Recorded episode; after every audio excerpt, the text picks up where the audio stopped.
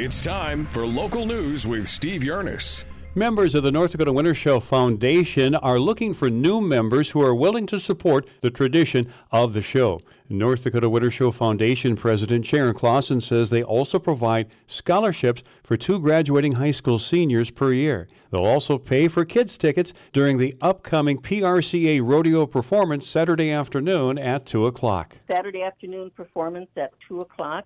All kids 14 and under, accompanied by an adult, will get in free compliments of the Winter Show Foundation. Just stop at the ticket window when you get there, and we just hope to see that section filled with kids. And she says there will also be a social for North Dakota Winter Show Foundation members on Sunday from 1 to 3 in the newly remodeled Gold Buckle Pub. Paid members are welcome to join us for drinks and snacks at the Gold Buckle Pub in the Winter Show building. You have to come out and check the pub, a newly remodeled pub. It looks great. So we hope to see all our members there, and we hope everybody comes out and enjoys the 86th annual Winter Show. And during this year's 86th annual North Dakota Winter Show, there's live music in the Gold Buckle Pub every evening during the Winter Show.